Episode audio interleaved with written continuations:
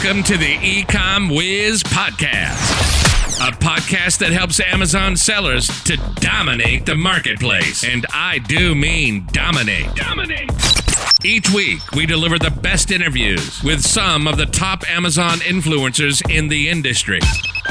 This is the Ecom Whiz Podcast. Hey everyone, this is Rob Stanley with FeedbackWhiz, and today I have Brandon Young, He's a private label seller, soon to be eight figure private label seller on Amazon, and also co founder of Seller Systems. Hi, Brandon. Thanks for being on. Hey, Rob. Thanks for having me, man. No problem. So, Brandon is, uh, I, I call Brandon an influencer in the Amazon industry. Uh, a lot of people know him. Uh, if not, just look him up. He, he's an awesome person with a lot of great information. We're going to go over some great info regarding Amazon. And first, though, I want to start out Brandon, why don't you tell us a little bit about uh, how long ago you got into selling on Amazon and how that journey kind of began? Yeah, it was interesting. Uh, so I would say um, more than 10 years ago now. Um, wow, it's like 12 years ago. I was working in the family business, uh, wholesale construction supplies. My father passed. Uh, we sold the business, and I decided to go back to school, uh, get an MBA, um, and at the same time, I was really interested in investing in startups and being in that world. So it was um, it's an interesting space to be in. I, I, created a meetup group and I started investing and then helping entre- entrepreneurs um, to prove their their their business, to raise capital, uh, to invest in their companies, to get them to a point where they can invest, or to get their books in order. Because my degree was in finance, and uh, I really loved it, but um, it just I met uh, my my now wife, and I had a buddy who came to me and said, "Hey, I want to start a business." Um, and I, we had, had some mutual friends who had started selling on Amazon and were making really good money right away. And I said, "Well, you should probably just do what they're doing." And he says, "Well, they don't t- want to tell me because I'll be competition." Yeah. And uh, so it ends up that they were doing arbitrage, and then they live in the same area, so they did, really didn't want competition. Uh, but uh, I said it couldn't be that hard. But once I started looking into the Amazon world, I discovered FBA, and I wanted to do more of a scalable business model. So I, I did wholesale. Uh, I did some liquidation where I was buying like return pallets and things, and I'd tried a lot of different things. Wholesale was really really well for us. We we scaled very quickly, uh, doing over hundred thousand a month, like from our third month on. Um, we were able to do now that was just tapping into my my old connections that I had with the wholesale construction supply companies. Uh, so I was selling like DeWalt, Makita, Milwaukee, things like that. Nice. But DeWalt started to become blocked. So I saw the writing on the wall. And my wife is Chinese. So we're dating, but I'm like, why are we not doing private label? We have this huge advantage. And we'd only just learned about private label, really. Like we were listening to some podcasts and, you know, some of the guys that had been trailblazers, um, you know, like Scott Voelker's podcast and stuff. And we didn't know how much more difficult it was than than he was even leading on, but it was it. We we just jumped, uh, you know, head first into it. Uh, made a lot of mistakes, learned a lot of lessons, and uh, persevered though. How long ago was that that you uh, got started in this uh, business? So like that was three years ago. Time. Yeah, three years ago. Last month was probably when we launched our first product, um, private label product. Four years ago was uh, you know about a year before that we had done um, we'd been doing the the wholesale and stuff. So yeah. about four years total maybe uh, three years for private label. Yeah so it so just if anybody's listening or, or watching uh, so retail arbitrage basically people go out to the stores you scan it you see if it's something that you could send to amazon fba and make some money on. Um, definitely a tough business but there is some people that are very successful out there so one of the things Brandon was kind of uh, talking about was the DeWalt thing. So talk a little bit about there. So so people understand uh, if they go try this, right? It's it, to me, retail arbitrage is kind of cool if you just want to kind of get your feet wet and understand some of the process of Amazon. But there's a couple of pitfalls you need to watch out. Uh, you were just saying there's certain things being blocked that you're not allowed to sell. Maybe uh, touch on that a little bit. Yeah, so arbitrage, there's there's some good benefits. Like there's pros and cons to each type of business model. Like you're saying, so with, with arbitrage, you're just flipping um, other people's brands that already exist, that are already out there. So um, you're able to go find a deal, a wholesale event, or uh, you know, a liquidation event, a sale. Uh, you know, people like to scour. Uh, different stores. So, there, and there's even different types of arbitrage people. So, there's people that do thrift stores and they sell books, used books and stuff. And then there's people who go to only discount stores, like uh, and go to the clearance section at Target and Walmart, Kohl's, you know, things like that. And then there's people that do high end uh, arbitrage where they're dealing with electronics or fashioned items like Coach and Chanel, but you you can only do that with the right type of account, the right type of clearance, and it takes it takes a lot to to get to that point where you can understand how fast something's moving, how many other sellers are selling it, whether you can even sell it. Uh, so the good thing about arbitrage, I think, is that, like you said, you can you can start to understand that there's money to be made on Amazon, that FBA is a real thing. They'll do all the work for you in the heavy lifting. But the bad thing with arbitrage is that you're competing with other people on the buy box, uh, and you don't really um, you you have to, it's not really a scalable like business. Uh, to me, it's more of a job, right? If yeah. you're not out there buying and then shipping it in, then you're not making money. So I preferred something that I could uh, scale. Another good thing about arbitrage is that you flip your money faster. If you find the right thing, you can send it into Amazon. It sells within a few days, and then you have your money back in you know two three weeks. But with private label, you've got to create your own brand. You've got to create your own listing.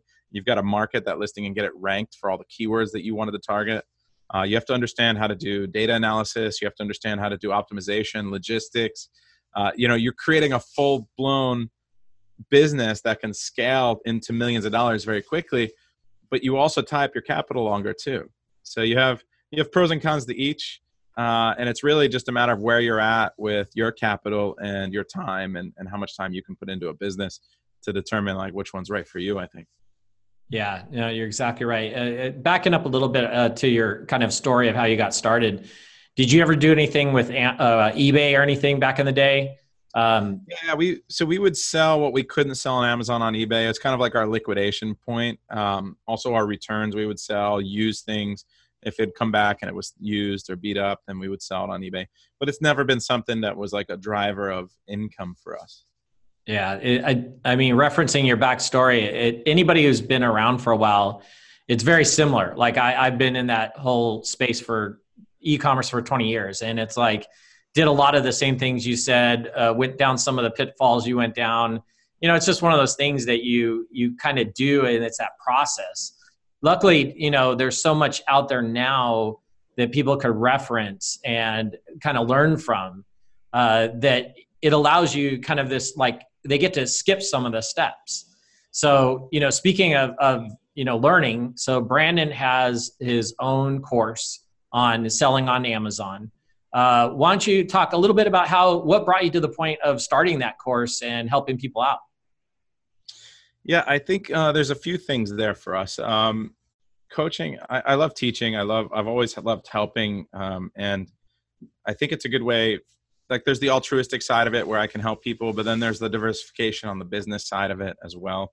So I love to um, I love to give back and to, to teach, and I think that for me, if you know, I can make millions of dollars a year like I'm doing, but it doesn't. Uh, I'm only one person, but if I can help a hundred people become millionaires, then I'm going to make a big difference in society. I think and if i can make a thousand people millionaires. So so i think like i can leverage my knowledge and i think we really figured things out. Um, there were there were i was tired of also seeing people out there taking the wrong courses and getting the wrong content and losing money. Uh, if you just try to cut corners or you know and you listen to free content it's not going to be enough it's going to be outdated. Amazon's always changing. There's different issues with the algorithm the way you launch products that you need to know the latest greatest strategies and then there's guys out there that are selling courses that aren't real sellers. They've never been successful themselves. You know, they may have hit a uh, certain number of sales, six figures, seven figures, but all of their products failed because they're just not good at it and they just make most of their money selling courses. So I wanted to be something different. I wanted to um, create a course that was like a college level course, constantly updated and engaging, uh, and also from somebody who's actively doing it. Um, and I think that that's you know what we've been able to achieve up to this point. Yeah, I, I have to say that uh, you know I haven't I haven't had a chance to take Brandon's course, but I will be. Um, but what I do know from people I've talked to that have taken it, Brandon always keeps it up to date. He's always making sure that he's there to answer questions and help people. It's it's not like, hey, come take my class and you're never going to hear from me again, or take my course, you're never going to hear from me again. So that's one thing that I definitely uh, think sets you apart. You're always, I see you all over social media. You and I are always talking. I see things pop up all the time. You're always out there trying to help people.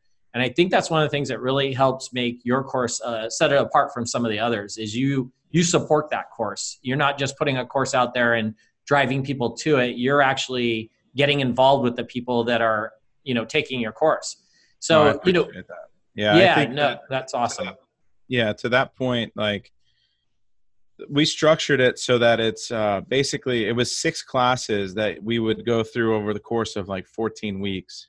So every two to three weeks, you have a three to five hour co- class, like a college level class about a specific subject. And then once you're done with those six classes, we repeat them. And then when we go through them the second time, we're updating them with the latest information that we have and the strategies that we have that we're working. So it ranges from finding profitable products, data analysis, all the way through to launches. And and then part of the launch strategy, you know, there's a five hour class just on PPC. There's a four hour class just on chatbots, for example. And I don't think that those are long enough. I probably have to break those this time around. I'm probably going to break PPC into two classes, and and chatbots we're going to break down and probably do two classes. So we're um we're constantly going through, and then every single week on top of that, we do office hours where every Monday we do an Ask Me Anything. We talk, you know, we answer any questions for the students. But the most powerful part of all of it is not the constant learning in the classes; it's the the community that we're building. So we have a mastermind in the inner circle with 250 students and we teach an abundance mentality like we really try to push everyone to lean on each other and to help each other because there's so many products out there that we can sell and so many things that we can do um, that you can literally help thousands of people make millions of dollars each and it probably won't cut into your business at all and so that's the message that we need to get get through to everybody is that we're um, we're all here to help each other so if you ask a question in the group you're going to get five six seven answers within a few minutes people are always looking for an opportunity to help each other and to support each other. And we've got 25 guys in that group that are already doing seven and eight figures. Awesome. That's awesome.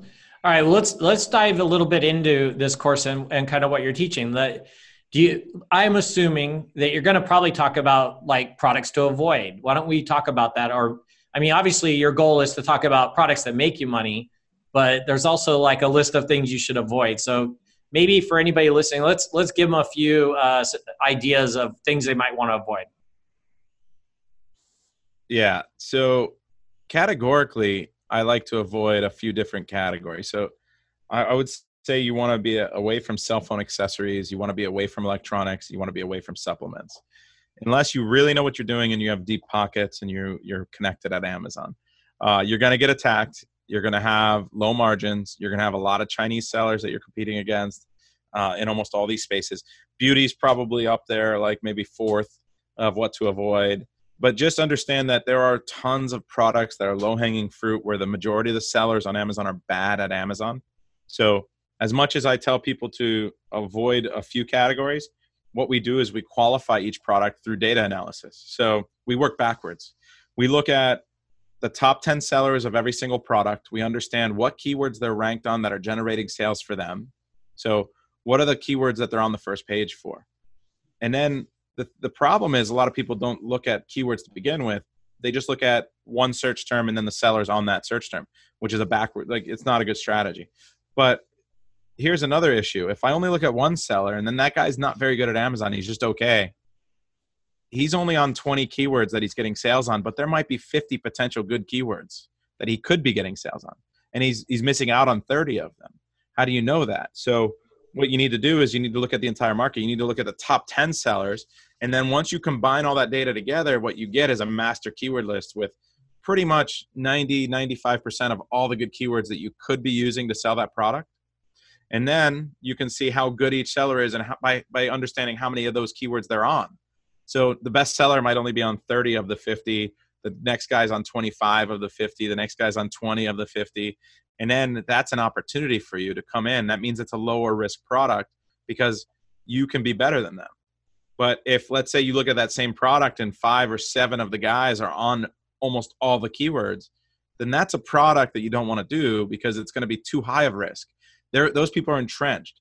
And a lot of people give weight to reviews, how many reviews the competitors have, and their listing style, and how good their listing is. To me, that's all secondary. What matters most is the keywords. So if you look at those keywords and you see that there there is a demand that is not being met, and you can meet that demand, then that's a product you probably want to do. Uh, the second part of that is that we also teach about um, you know to, by choosing products we also teach about opportunity. So every single product that we're looking at to potentially do we give an opportunity score and a risk score. So the opportunity score to us is how many total keywords there are above three or 500 exact searches a month. Uh, what that means to us is that if a product has less than 10 or 15 uh, good keywords it's going to be very easy for other people to compete against you that aren't even good at amazon they're going to be able to guess and find those keywords. They're going to be competing for the same. Key, everyone's going to be competing for those same keywords, and you're not going to be able to be wider than your competition, which is the advantage you have if you learn how to look at the data correctly and, and target those keywords like we teach you how to do and how we do it. So. Yeah. Um, really, what you're doing is you're removing your advantage, and then you're jumping into a space that's going to have a shorter, a shorter lifespan, and more competition, and it's just not good. So, opportunity score is important too. We like to see you know products with at least 15 20 keywords minimum. And then anything with more than 30 is going to be considered high opportunity. But so you have to combine an opportunity score and the risk score put it into your pipeline and then keep looking for products. And eventually if you fill up your pipeline the more products you find the lower your risk in this business is going to be because you're just going to start the the cream will bubble to the top. Yeah that's absolutely true. I mean uh, to back up slightly, I, I, came from the world of cell phone accessories and I was very successful at it. But anybody asking, I would tell them don't don't start in that. I would not get into that field. It is very cutthroat. Luckily, I had a long history going back of being in the very early days of it. But I do want to point out something or, or ask something actually uh, for anybody who's watching or listening. You know, they might say, "Hey, Brandon, that's great, but." You know, I'm thinking to myself, there's a million people selling on Amazon, and how do I, you know, is it worth getting into? There's, you know, seems like there's people every day getting into it. So people there are thinking that, like, what would you? I'm sure you get asked that question, right? Like, hey, there's a million people selling on there. Why should I sell on there? Or how do yeah. I get started? I think that a lot of people they ask me in the form of, is the opportunity already passed? Like, this is go. a gold rush. Is it over? Right? So you got to remember that the majority of people coming into Amazon are not selling private label. They're not creating their own brands like we teach you how to do or like what we do. They're doing the arbitrage thing or the wholesale thing, and they're relying on these other big brands and looking for these deals, and that's that's that's becoming saturated. The other part of it is that the majority of people coming in are going to fail because they're learning from the wrong people, they're learning the wrong strategies, and just naturally people give up. Right before anyone takes my class, I qualify them I have them watch my master class, which walks through all that data analysis and research. It's like a five hour class. And I say, after you watch that, you'll know whether this is the right business for you because I'm going to show you everything that's involved with how we do what we do. And I won't let you into my, my inner circle, my, my course, if you uh, are not going to put in the work to do exactly what we teach you how to do. Because I, I have no I have no desire to take money from people that aren't going to uh, take action. I don't need your money. Like, uh, so don't don't give it to me if you're not going to come in and work. And I have no desire. I'll feel bad if I take your money and then you come in and fail or or don't do any work. So, like, I'd rather qualify you, make sure that this is the right business for you. And and there's guys out there that have selling that have sold ten thousand of their courses, but they have a success rate of three percent.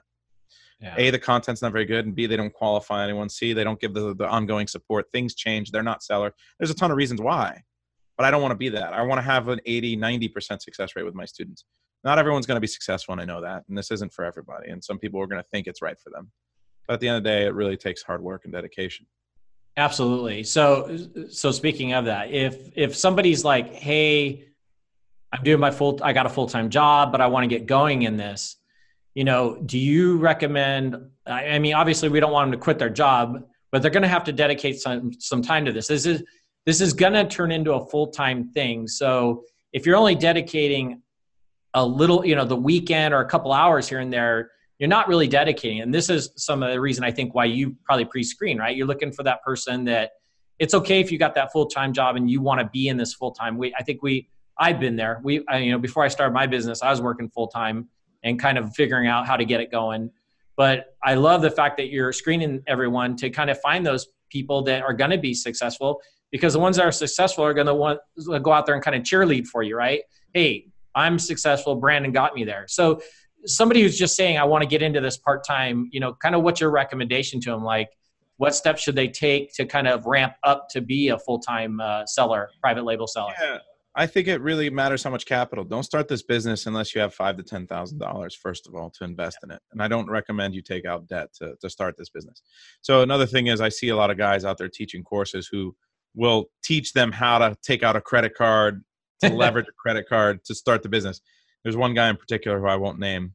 Uh, mostly, you know, it, it's just it's just ridiculous. Like this is a risky business. Like I'm only right 80% of the time. I can show you how to find a low risk product that you have a 90% su- su- you know chance of success on but that's still only 90% and what happens if you borrow that money and then fail now you're in debt and and you know it could ruin lives so don't start this business unless you have at least five or ten thousand dollars and then if you're not going to dedicate 10 hours a week um, i think about with with 10 hours a week i think you can start your business you can come in you can learn you can start to develop one product um, and then the goal would be to do the research source some samples. We show you how to consolidate samples. We have logistics contacts to help you that we, we allow you to leverage to, to consolidate samples, save you money.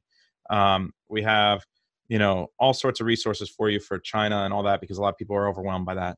But get those samples in, look at them, buy your competitors' products, compare them, look at optimizing, placing your order, and then launching your product. You can get a product from zero to in Amazon selling and ranked, making you money, you know, within 20, 20 weeks probably right so uh, that's why our course takes about 16 weeks um, and i think that uh, it might take 20 weeks this time because we're gonna we're gonna have some extra classes on ppc and things like that like i said but yeah. Um, i think 10 hours is fine. If you have more time and more capital like those are your two restrictions in any business and especially this one. You're restricted by your time and your capital. When you run out of time you hire people. When you run out of capital you borrow it. You know, uh, eventually when you're confident, like you can borrow to, to supplement for what you've already launched, but you can leverage capital, uh, you know, lending and things like that eventually too. Uh, once you're more comfortable, but not, don't start your business with lending. Yeah, so, that that's some great capital. advice. Yeah, you should definitely make sure. I don't want to say it's a disposable income, but make sure it's an income you're willing to live without. That five, you know, five grand or so that you start with don't don't take out a mortgage or do something stupid like that that's just not the right way to do it you know and if that's the case uh, do some learning save some money sell some stuff on ebay or something right? If you yeah, to raise that money. that money. laying around like you said you know they, they have that money laying around they don't even know it. Like yeah. if they cleaned out their garage instead of instead of doing a yard sale where they're getting rid of stuff for a dollar to someone that's going to go buy it and sell it on ebay for $15 they could just sell it on ebay for $15 right? Exactly. So like if you start cleaning up and saving up and and and doing it most people can stash away five or ten thousand.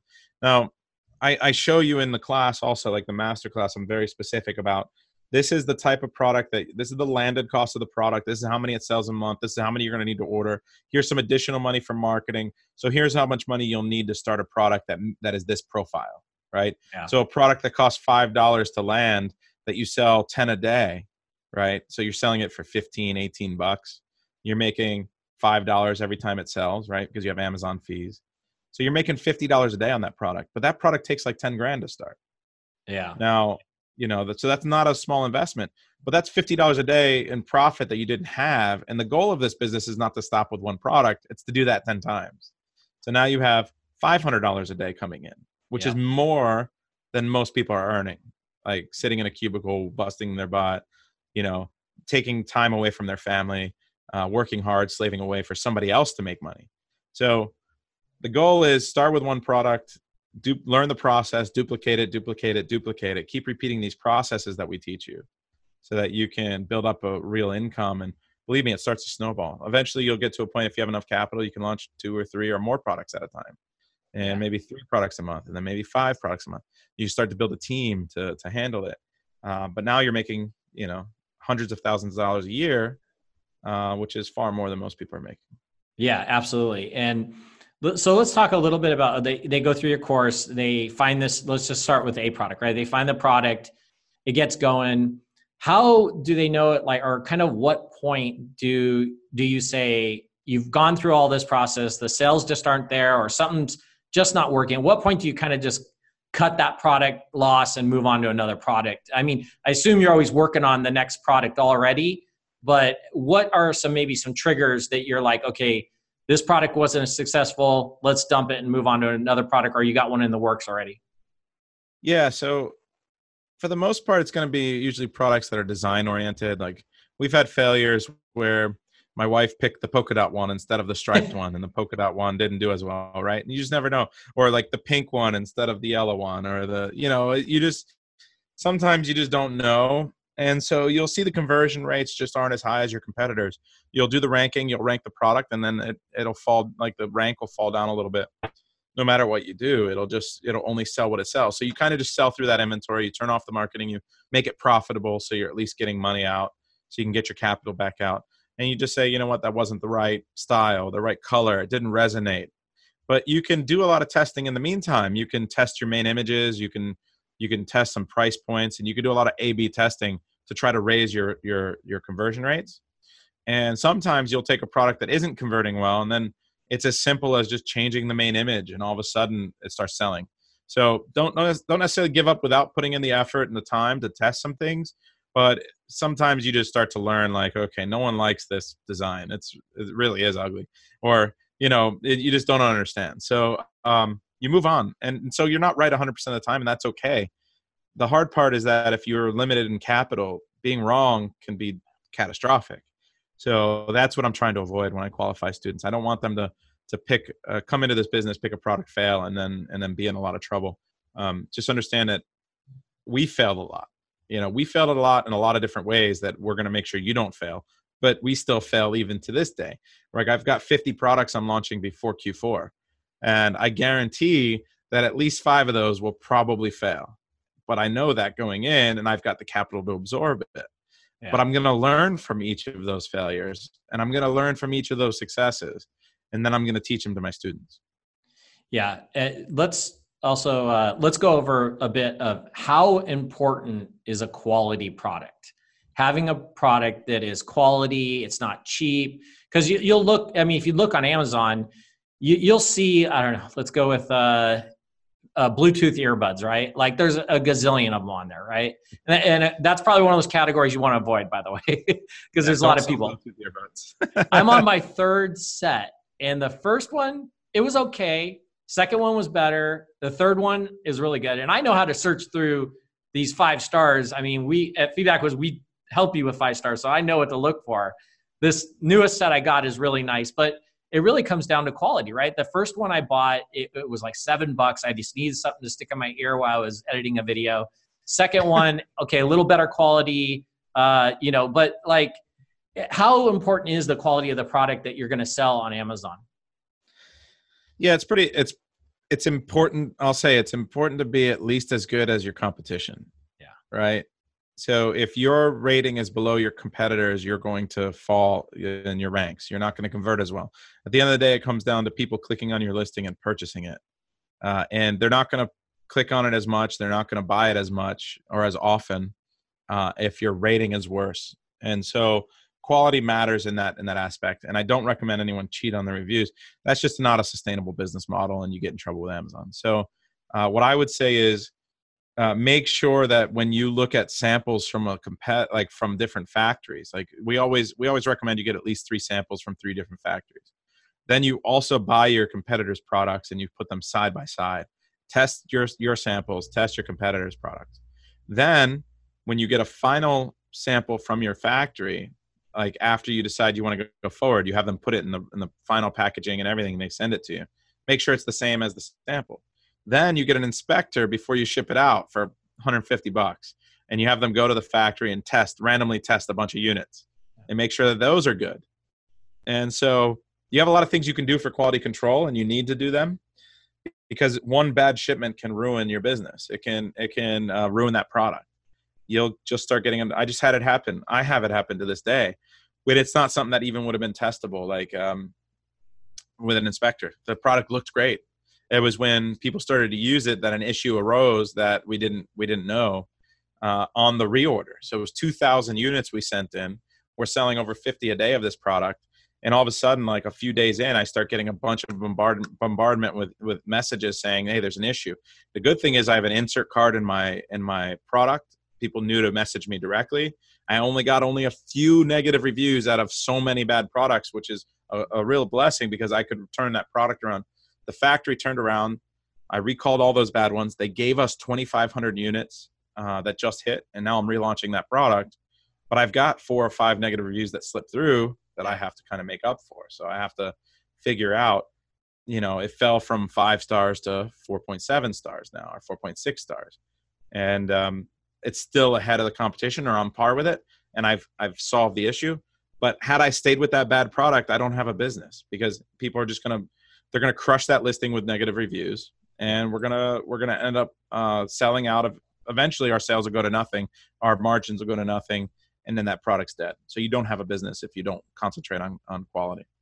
Absolutely. And, you know, one of the ways we address, we get that question at FeedbackWhiz all the time is, you know, I've got a few negative reviews. We've always addressed it as answer those negative reviews, go tell them what happened, be real. Like if you genuinely go on there and say, hey, we had a bad batch, we're correcting it, there's a new version coming that's fixed, you know, the, anybody later on that looks at that will say, "Hey, look, they're they're backing up their product. They there was a mistake or issue. Probably, you know, they're to say it was your fault because obviously it's your product, right? But it's one of those things that you addressed it, we're fixing it, and now the new ones. And I looked at that when I look at you know certain products. I've seen people say, "Hey, that was the old version. We have a new version of it. We fixed our address this issue." It's important to go in there and respond to these to this negative feedback and explain yeah. what happened. You know, it, it definitely 100%. will help.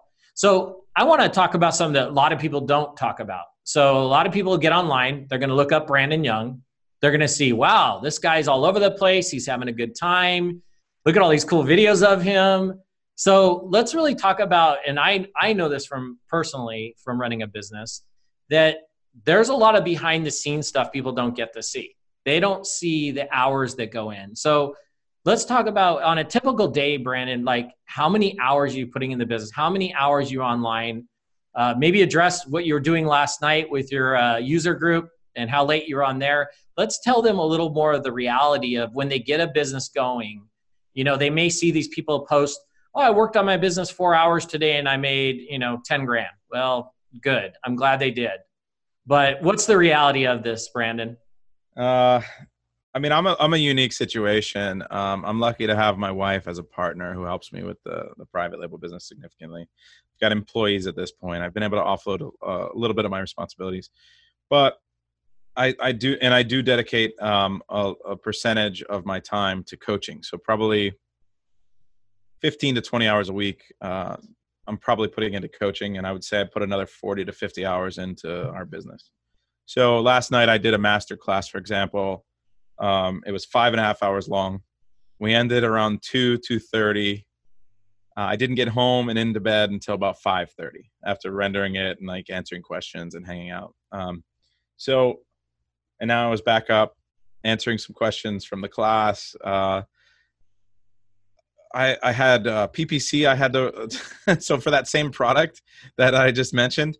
Uh, I woke up and I saw that yesterday. I, I hadn't monitored it at all. I saw that we spent uh, like $600 on PPC at 150% ACoS. Now it's a relaunch, and yeah. in launch, like that's you know you can spend a little bit more. That's okay, but I didn't understand why it wasn't optimized already, and so it kind of freaked me out. So I, I spent like an hour doing PPC this morning.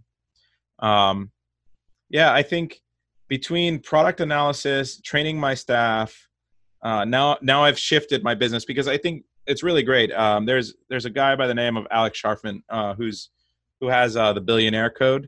And if you guys haven't heard of it, it's really really cool um, tool or like blog. Uh, but it talks about what you need to take your business from um, different inflection points. And there's inflection points at ones and threes and zeros. So like to go from one million to three million, you're you have to make changes in your business. And then to go from you know three million to ten million, you have to make significant changes in your business, right? So I'm at that point where I did 6 million last year. I'm trying to get to 12 or 15 million, probably 12 million this year. Um, realistically, it depends how these launches go, but you know, I should should hit 10 to 12. And then but I've had to make major shifts in my business to do that. I can't do 50 launches. I can't do 50 PPC campaigns. I can't optimize 50 PPC campaigns. Um, I can't do the the the, uh, the listings for 50 products. Um, so it, it, took it took me a while to to to be able to bring someone on, and I'm a bad manager, so I wouldn't even define success. I wouldn't define failure. My biggest weakness is probably management. So um, it's it's been a, a, a, really hard process. Our goal going into this year was to grow the team so that we could grow the business because we knew we were at that point where we were out of time. Right? We I told you before we you have time and money. Well, we have money, but we don't have time. So how do we solve that? Well, it's it's management, and uh, you know Alex talks about that quite a bit about you need to be instead of being a doer now you're a manager uh, at this point and an operator yeah. and so I, I, I took myself from being really good at what i do and put myself into a position where i'm really bad um, which doesn't seem like the optimal thing for the business. Uh, but yeah i mean I, I work an insane amount of hours. I love it. I love what i do. Um, I'm, I'm very driven. I don't think you have to. Um, i think you could make a comfortable living. A lot of people don't want to make you know 12 15 million dollars in a year revenue and and take home a couple million dollars. They don't want to do that. They're okay taking home a few hundred thousand dollars and driving a million dollar business right? A 1.5 2 million dollar business yep. at 20% you know you're looking at a few hundred thousand and that'll change people's lives you yeah, could absolutely. do that with yourself and maybe a part-time person or a couple vas so really it's whatever you want to do and, and how driven you are but i'm i'm yeah i'm, I'm pretty driven I, I i have a lot going on i also invest in startups I have um, like I'm an angel investor. I invest in all sorts of different companies. Uh, so I'm, I'm constantly like looking for pitches and, and talking to people. Um, I do the right, coaching. Wait, before you get too much into investing, let's let's because uh, I want to talk about that a little more, uh, a little further in the podcast here. But oh, okay. let's talk a little bit about marketing. Okay, being a the marketing guy for FeedbackWhiz myself, I was sitting on Facebook and I see this uh, post come up from Brandon, and I'm like, oh my god, that's genius like completely genius. Why don't you tell them a little bit about what you gave away and what the offer was to sign up for your course, basically? Come take my course. And by the way, during this course, we're going to give away something. Why don't you tell a little bit about how that idea came up and what you're giving away? Well, I mean, it's it's it's interesting, um, and the funny part is they didn't even take it. Like, but uh, so I, I was I drive a Tesla, and uh, a few months ago I decided to get a new one because they had a, a, situation where Tesla was closing all of their uh, showrooms, and so a lot of the show cars and things that they had uh, on stock. Plus, at the same time of sh- closing the showroom, they announced that they were reducing the price on all of the new, the, all new ve- of their three vehicles that they have, the three, the S and the X, uh, by significant, like 10, 15,000 each, and it was like a really big deduction. So then the used market got hit really well. So like I I, I was currently driving uh, a non-performance edition, and I wanted the performance edition, which is you know zero to 16 2.5. I enjoy I enjoy fast cars. So so I was like okay I want this one. I, it got reduced and I got it for like 60 grand, a car that was 135 thousand dollars two years ago. And I was like, this is this is insane. I have to buy this. But now I already have this other Tesla. So I said, um, just jokingly, I was talking to a friend and I said, you know what? I might just give it to a student. And then I thought about it some more and I'm like, this is absolutely nuts, but it's a pain in the ass to sell a car. Yes. so I said, 200 students to sign up for $200 each. I'll just give them the car. And then out of the 200 students, you know, I'll, ch- I'll change some lives and I'll, I'll, I'll, it'll motivate people to actually maybe take that next step and learn about Amazon. Because I have so many people that I know that are just sitting in their cubicles that hate their lives um, and and dread going to work every day. That I was like, what they need to push. So I was like, maybe the chance of winning a Tesla will do it. I'll get the same amount of money. It's like four hours of my time on this class. I don't mind, um, and I'll just I'll give away the car. The funny thing is, the guy that won it lives in California, already drives a Mercedes, would have had to pay 40% taxes on it and transport it from Miami. So he's like, he took the cash option. I gave an option of 14,000 because that's the most that you can gift plus coaching. And he's like, the cash plus coaching is a better deal for me. Absolutely. So I still have the Tesla. I'm still trying to sell oh, it. Okay, anybody looking for a Tesla, get a hold of Brandon. You. I had someone drive it two days ago that looks like he's finally going to buy it, but I, okay. I, I, hate to, I'm still in the same position I was in, where I still hate having to sell a car privately. Like it just takes so much time and effort, and it's annoying dealing with people like that or Absolutely. car shop. I'm not a you have it where you could sell the Tesla, use Tesla on Amazon or something. Retail arbitrage it. There you go. I'll put it on eBay. yeah, you can.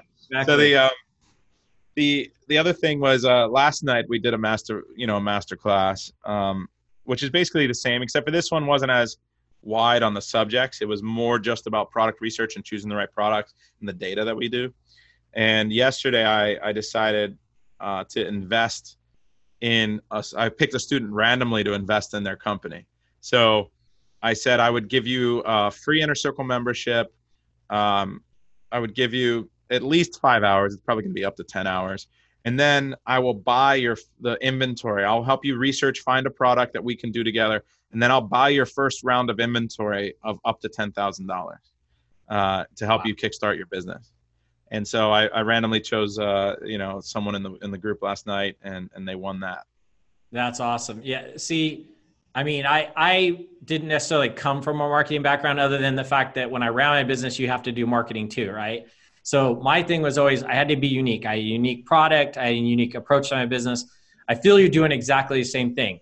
Nobody out there is giving a car away, okay? Especially a Tesla, even regardless whether it's used. I mean, I saw it. It's a nice Tesla. And then now Brandon is basically like backing his students. Like he's picking a student, backing it with his own money. And if I understood this correctly, right, it was something like um, you're gonna you're gonna buy the inventory, but if they're not successful, it's out of your pocket, right? And if it is, you get fifty percent. Is that right? How it went? No, no. I so on Oh. this student, I don't get anything. Okay. Um, yeah. So um, this, this student is just it's their business, 100. percent I'm just gonna I can use I, I I the deal is I can use it as a case study. okay. So There you go. um, the the goal would be to record our sessions about what we're doing, the research we're doing, picking the product, why we're picking the product, uh, the sourcing, the samples, recording our recording. He has to record himself, like analyzing the samples and the competition. Maybe we'll get two sets of samples. I'll get them, he'll get them, and then we'll record like analyzing and discussing them. And then the whole process of of of the private label process of going from zero to a product launched and successful. And the goal would be to uh, just be able to expose that to the to the world without having to be part of the class. So Yeah. um, because that's that's what the deeper dive in the inner circle of the college level class is. But maybe maybe that'll inspire some people because we can take a product and turn it on and and for under ten thousand we can get a product that's going to make this guy seventy five hundred dollars a day and probably change his life. So the other thing you're talking about, uh, I'll, I'm I'm going to be doing really shortly. I'm I'm looking for for students who have shown uh, talent but lack a little bit of capital, and I'm looking to partner with them. I'm going to give them 20, 25,000. Uh, I'm, I'll take some equity in the company. I'll become an advisor. They get to go through my course um, if they're not already in it, you know, and or they're in it for life at that point. And I just I can utilize the resources that I've created for my business, the different software that we've created, uh, our logistics contacts. You know, we can save. Like I can have my employees helping them with PPC. I can have my employees helping them with other things. So I can leverage economies of scale to reduce their cost and make them more successful and profitable while also giving them the coaching, the knowledge, and a little bit of capital to do it. Yeah. Let so let's uh, let's discuss a little bit about the amount of hours you've spent in China. I, I've personally been in China for hundreds of hours through hundreds of factories. I know you've been there many, many times because I've seen pictures and I'm like sitting there just laughing because I'm like I've been in that same position. But uh, talk a little bit about uh, you know what's the process you go through to go on a trip to China? And how many days are you there? How many hours are you putting in? What you know if you want to give a little hint on things you're looking for or i know i can say for a fact i saw you testing an item in china at the showroom. Talk a little bit about that because i think people are are a little scared of china and it's more the the unknown right? Like the unknown of what do i do when i go there? Who do i talk to so maybe talk a little about that and I, i'm hoping you cover some of that in your course Yeah, for sure. Uh, yeah, we we cover quite a bit of sourcing. We we utilize. I teach them how to utilize uh, the wholesale uh, direct site. So not Alibaba, but uh, so Alibaba just quick background. I, will jump into China. I love China, but um, Alibaba is all in English because it's Chinese brokers targeting Americans or English speakers. And then Alibaba has another site that they own called 1688.com, which is all in Chinese. And then those are the large factories and distributors targeting the smaller brokers in China who then put it on Alibaba to target us. So you can go more direct by going through 1688. We show you how to translate the page, how to communicate. We have a like the logistics company contact that we have will order the samples for you from 1688 if you have trouble ordering them, and then charge you like five dollars per sample, like nothing, and then help you consolidate them and get you samples. And then con and then if you like the sample, they'll put you in contact through WeChat or something with the factory directly without taking a cut. Like it's not a broker thing. So you don't have to go to China uh, necessarily, but I love China. China's great. I love the food. I love the people. I love getting ideas. So when I go, I go for like Canton Fair every year, every April. Um, I go, like you saw, I have three different toy brands, for example, right? I have a baby toy brand, an educational one, a regular toy brand, and uh, a sports. So I've got four, I guess. But um, I, I go and I uh, I'll go to these showrooms, like you're like you're saying, and it's like twelve thousand factories. uh, have stuff in this giant building, like five stories. You walk around, it's like you're in Toys R Us, but every single like section of the wall is a different factory. And then they follow you around and they scan whatever you want them to scan. They'll tell you the price. Uh, if you want them to, if you want to test it later or deal with it later, they put in a shopping cart that they're pushing around, following you with. They feed you, give you any any drinks you want. Uh, they treat you like gold yeah, you need a broker to get you in there. Funny enough, so that's the instance that we do have a, a brokers for all of our toys, and, and it's a really good contact because it's it's an extension of our team pretty much because yeah. we deal with a lot of toys. But um, so at the end of it, they give you a printout of everything you scanned, the name of the factory, the contact information for the factory, the price of the product you scanned, a picture of the product you scanned, and then you're sitting in a private room and you're reviewing that information, and then you have all the carts of stuff that you brought in to test and to, to look up because you get so many ideas just walking around in the showroom where it's like you end up with seven, eight. I can show you pictures, eight, nine, ten carts a full, and you're going to sit there for 20 hours now over the course of two days, and you're just going to do keyword research uh, and then test the toys as you're doing it. And if that's not the right factory, you go back to the guy and you say, I want all of the factory, I want all of that these that, that are in this showroom from all different factories. And they'll bring you a cart with like five more from five different factories of the same type of item. And then you can find the one with the best quality, best price. You can call them up, negotiate. And they're all local to that, to Shantou, which is where all the toys are made in China. Yeah. And with, it's fantastic. Like there, were many times when we would call up and they say, no problem, we'll be right there. And the owner of the factory or the sales guy would show up at the factory within a half hour with a new sample for us. Yeah. Uh, and say, hey, we have a new version, right? Like you're saying, I was like, hey, something's kind of wrong with this, and they would, uh, or like, you know, we noticed something. Can you do something? Can you make it a little bit smaller? We need to fit it in a smaller package so we could save on fulfillment fees, type of thing, or uh, whatever it is that we were trying to do. The guy would show up within an hour and, and like, you know, and be working with us. So yeah it's really uh, i love china. I just love the opportunity that's there. When you go you don't understand what there is that you could sell the potential the opportunity. When you walk around canton fair for example it's the same thing. You're going from booth to booth and it's not because you're trying to find that factory. It's because you're trying to find that idea or that item right? Yeah. and you can go on 1688 and probably source it for cheaper than the guy selling it in the booth at in canton. But that doesn't matter because you got the idea you got to you know you got it it sparked something yeah yeah, no. It, Brandon's given a ton of ideas, a ton of information here. I mean, it, it, anybody listening to our podcast probably want to reloop the podcast a couple times and listen to what he said. 1688.com. Okay, that I was what source I used to. I mean, when I was sourcing stuff, Canton Fair. Now, let, us just back up a smidge though. If you're selling on Amazon, you're just getting started. You probably don't need just use 1688. You don't need to be going over to Canton Fair yet, right? when you start ramping up and you're getting multiple products and you've kind of got some capital built and you want to really get a good understanding of where your stuff is made, how it's being made, what the quality of it is, then you want to probably piggyback going to Canton Fair and then going to these factories. Now, people are going to probably say that, oh, well, I don't know the language. You don't need to know language. They all have a salesperson that speaks English everybody at Canton Fair will have somebody in that booth that speaks English. Okay, that's yeah, one. Canton, Canton especially. You'll have everyone. Oh, yeah. English. It's it's one of We do those lot of factories.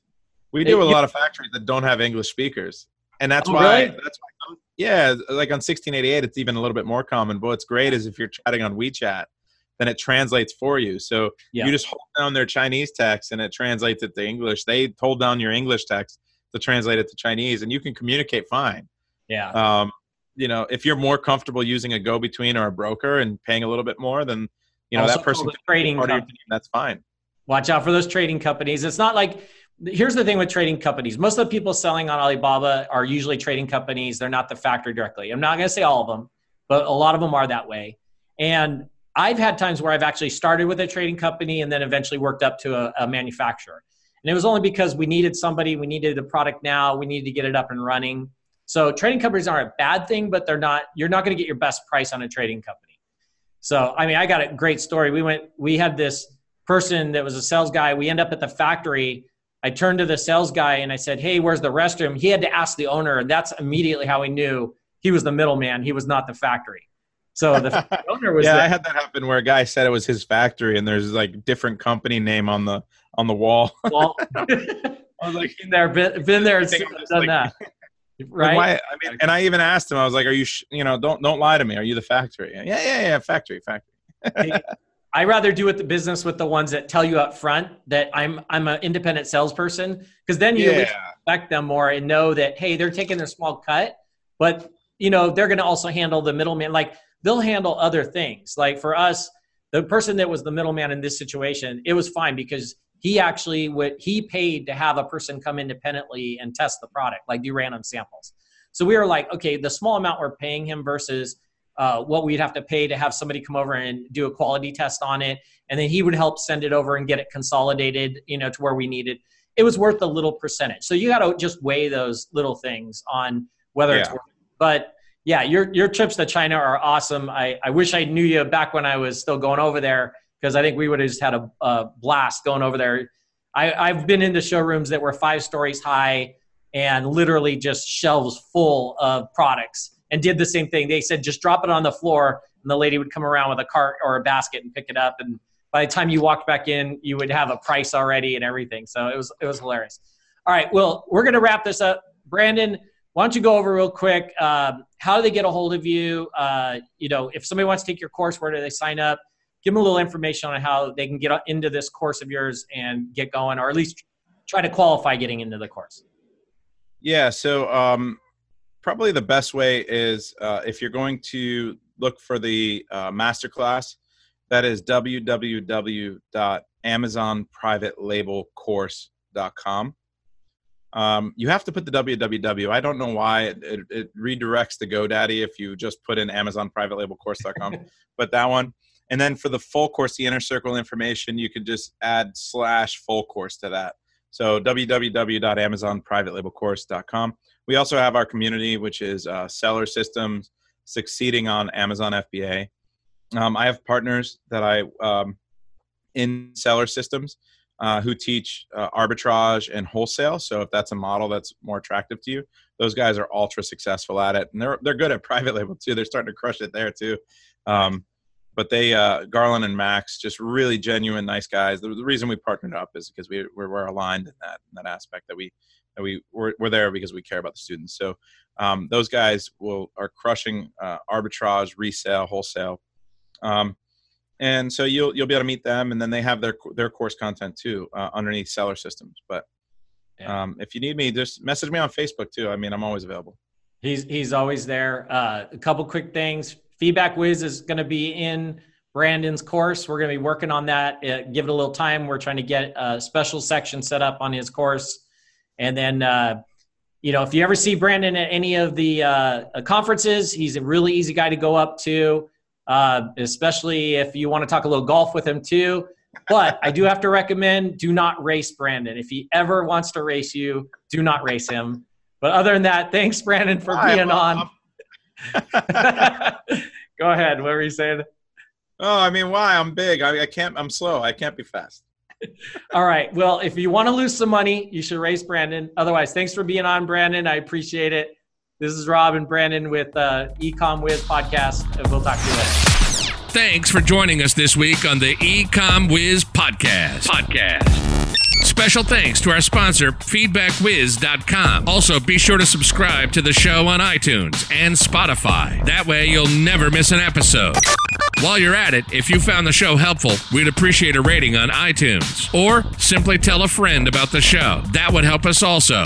Join us next week for more great tips to help Amazon sellers dominate the marketplace.